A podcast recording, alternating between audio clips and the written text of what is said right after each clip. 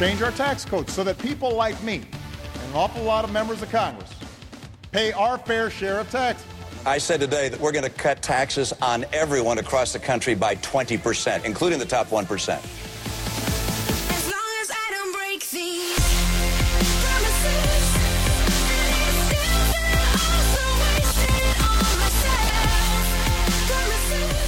Hello and welcome to Planet Money. I'm David Kestenbaum. And I'm Robert Smith. Today is Friday, March 23rd, and that was Barack Obama and Mitt Romney. You heard at the top talking about the income tax.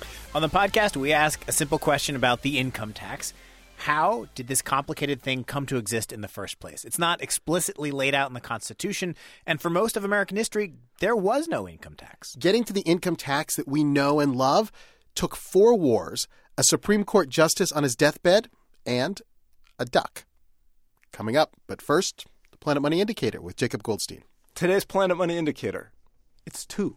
Two giant global banks, Barclays and Deutsche Bank, have said, you know what? Our U.S. subsidiaries, they're not banks anymore. So you're allowed to just do that? You can just change the name of what you are? Probably the B A N K off the front of the building? uh, well, oh, well, okay. I, I oversold it a little bit. That's not exactly what they did. What they actually said was our U.S. subsidiaries, they are not bank holding companies anymore. And you can kind of tell by this phrase, bank holding company, it's some kind of a regulatory term. And it has become important now because under Dodd Frank, this is the big financial overhaul law that we have. These U.S. subsidiaries, as bank holding companies, they would have had to hold bigger safety cushions. They would have had to hold more capital. Banks, basically, they don't like to hold more capital. But as it turns out, if their subsidiaries are not bank holding companies anymore, these new rules don't apply.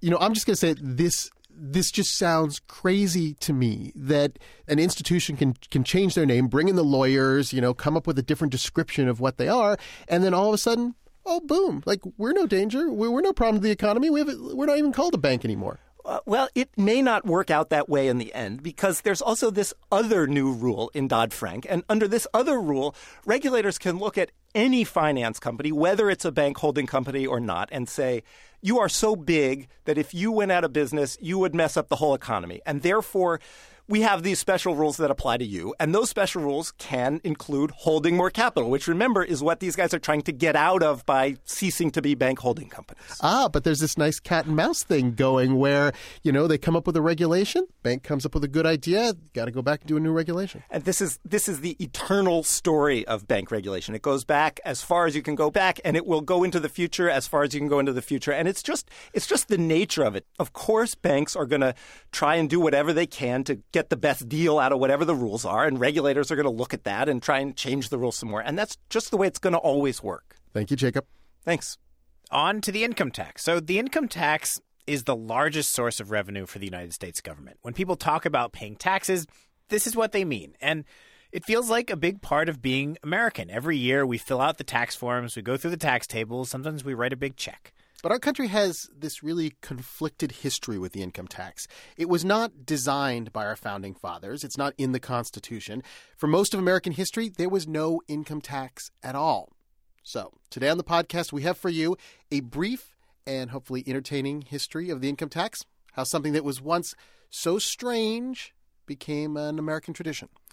In the early years, our brand new government needed some way to raise money, but there was no need to mess around with an income tax. The government had a much simpler way just tax the stuff that comes into the ports. For a long time, really, the only way that they raised money was using uh, tariff duties, you know, duties on uh, imported goods. This is tax historian Joe Thorndike. And tariffs are simple, right? You send out a tax collector to all the major ports, ship pulls into port, you just go through the manifests, check the cargo, and you add up whatever you want to tax sugar, guns, books. Simple. But there is one big problem with tariffs they fail you the one time you really, really, really need revenue. Tariff duties are a great way to raise money as long as you're not fighting a war. Yeah, because someone's blocking your port, right? yeah, or, or sinking your ships on the way yeah, on the way across the ocean. right. Um, and that that does tend to depress trade a little bit. So when in the United States do people start to think and talk about an income tax? Well, you know, the uh, earliest reference in American history that I know of comes during the War of 1812 when the Treasury Secretary sort of throws it out there. It's, it's really kind of a throwaway in a report that he sends to Congress, you know, hey, we could consider taxing incomes. Which is a great idea, right? Everyone in the nation is making some sort of income. The country's at war. Why not require people to shave off a fraction of the cash that they make and send it to the government? But this suggestion during the War of 1812, it goes nowhere. An income tax is actually a very complicated thing to pull off successfully. There are three big obstacles to getting it right. The first obstacle is logistics. Like, how do you make sure people pay a percentage of their income? Oh, it's enormously complicated because it really does come down to the individual who's filing this return, and that person, we're going to expect them to begin with just to keep track of how much they're earning. Then you expect a lot of honesty from them about reporting those records to the government. And to make sure that they're actually doing the job, you then have to create this huge administrative apparatus to go in and enforce it. And you have to give these people the power to dig through the personal financial records of every taxpayer. And that's usually pretty unappealing to taxpayers. And the government is not going to radically reform the tax code unless it has to, unless there's something incredibly expensive it needs to fund. This is how a lot of taxes come about. There's a war. And in fact, 50 years after the idea of the income tax is first floated, such a war comes to pass the Civil War. This is a very, very, very expensive war. Congress needs money to feed its soldiers, buy guns, cannons, ships. So this time, it's not just one guy bringing up the income tax as a suggestion. This time, Congress makes it law. And even more importantly, they come up with a way to enforce it. Congress provides for the creation of the Bureau of Internal Revenue, which is the same agency we have today. This is the first real income tax in the United States, but it doesn't look quite like the one we have today. During the Civil War, only the wealthy had to pay income taxes. And the government does this really very clever thing to get rich people to pay it. It makes tax returns public. During the Civil War, anyone could go in and look up your income tax return, or at least your report of how much you earned. And the idea was that this would help improve compliance because your neighbor would see you driving around on your brand new plow and he'd say, Wait a minute, I, I, that guy, how did he get all that money? I'm going to see how much he reported on his income tax. And they'd go in and they'd check it out and they could report to the agency and say, Hey, you know, I don't think that this is the right number. This guy looks like he's living too large for this sort of a, an income. They sort of conscripted every American and made them a tax collector. So, who was living large in, let's say, Washington, D.C. in 1864? Well, we pulled up a copy of the tax assessor sheets for D.C. during the Civil War, and uh, there happens to be a, a guy here, Abraham Lincoln, address White House. I love how we can just write White House. Everyone knows where it is. It's right in the center of town. and the, and the taxes he paid, I'm sure people were very interested in this. One thousand two hundred and ninety six dollars. There are also entries here for uh, restaurant owners, for liquor dealers, for some guy who lived on a longboat, maybe in the Potomac River. It's clear from this list that people were paying taxes. The plan worked. Well, some people are paying taxes. The north part of the country. Remember, this is the Civil War. The South also attempted an income tax. Attempted they had a much less effective uh, tax system, and their income tax was much less effective than the North's version. Is there a case to be made that the Civil War was sort of an economic battle, and the, and the North was better at, at that and raising money, and, and that's one reason it won? Oh, absolutely. I mean, taxes do have a lot to do with uh, the North winning the war.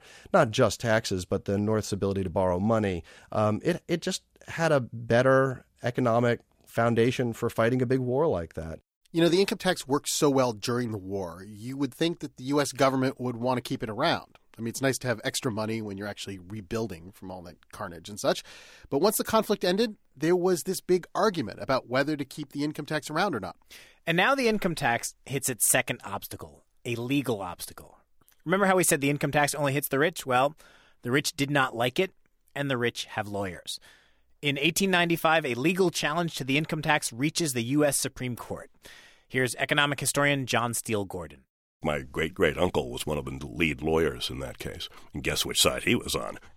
Uh, trying to shoot down the income tax. You got it. He became a, he was a Morgan partner five years later.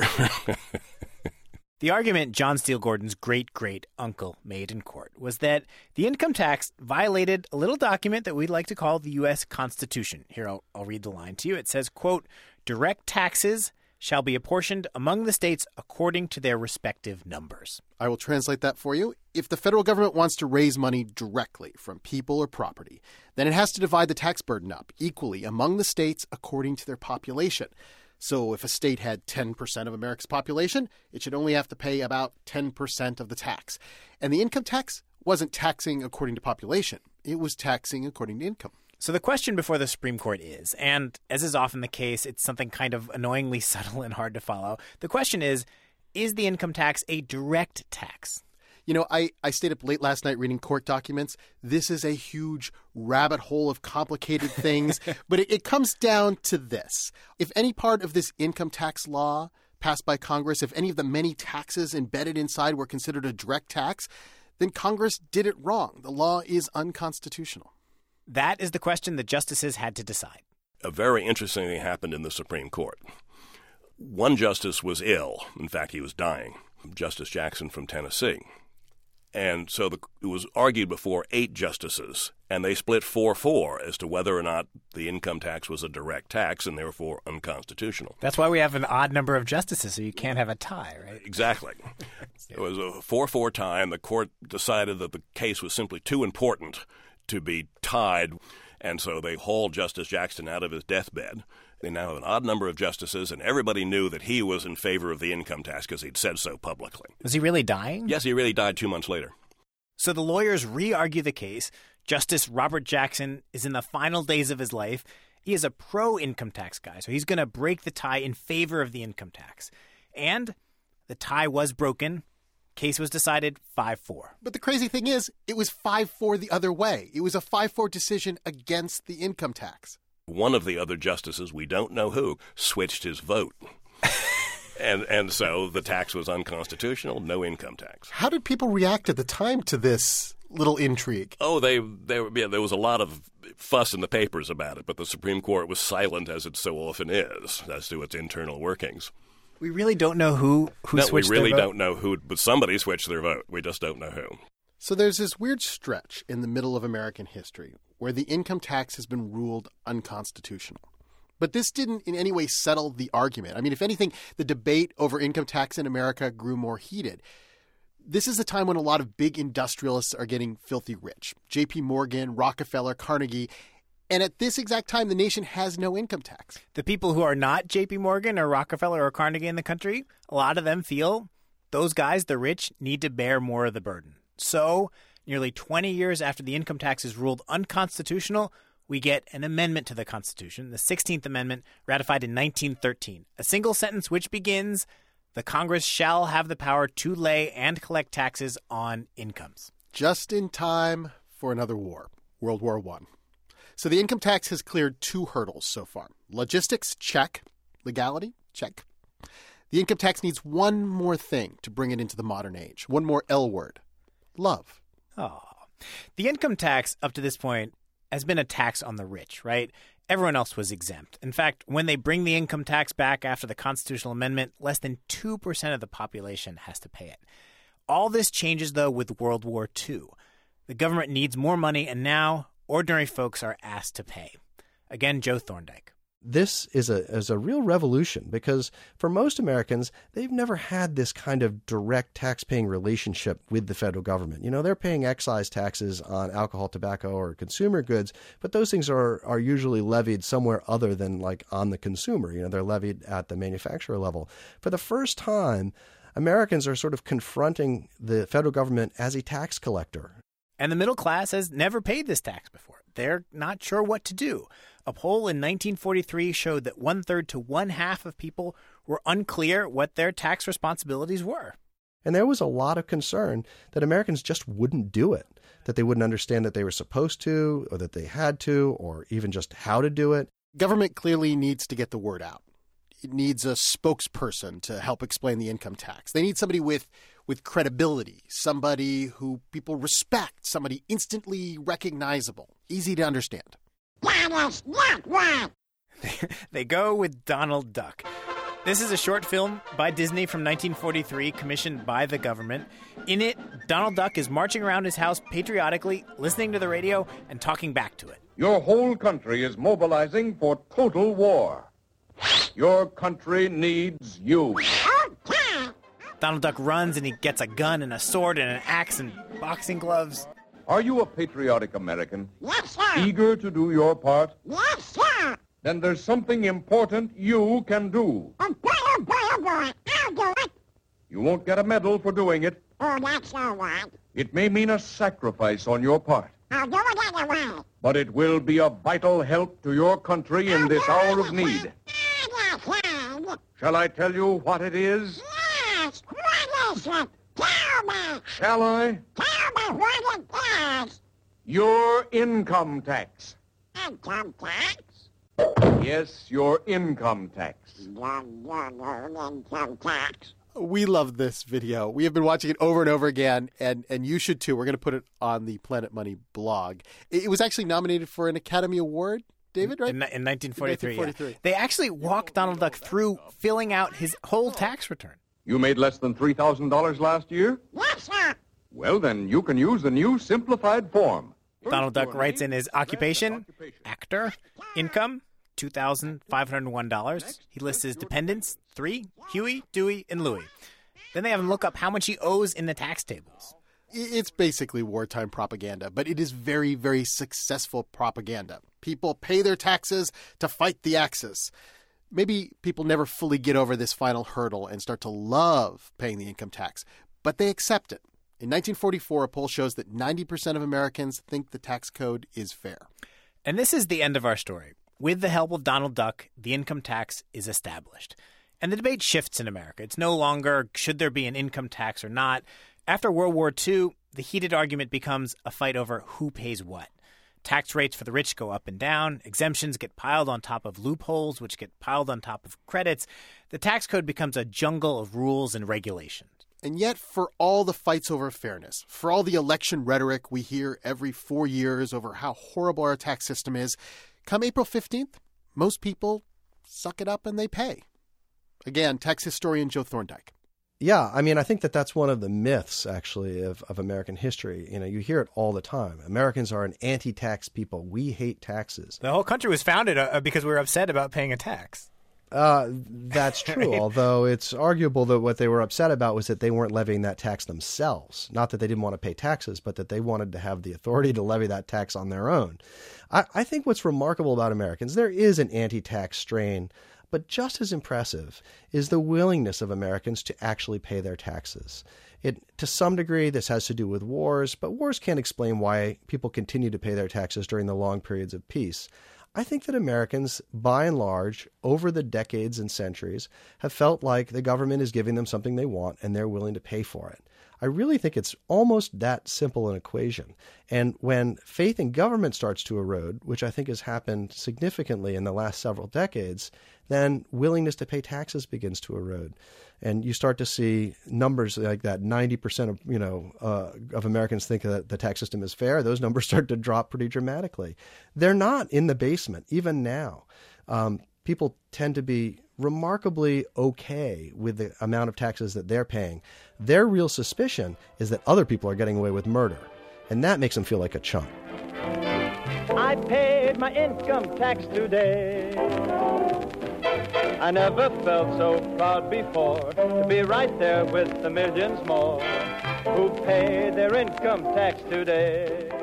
On a future podcast, we will dig into the actual tax code itself. So if there's some part that makes you feel like a chump, let us know.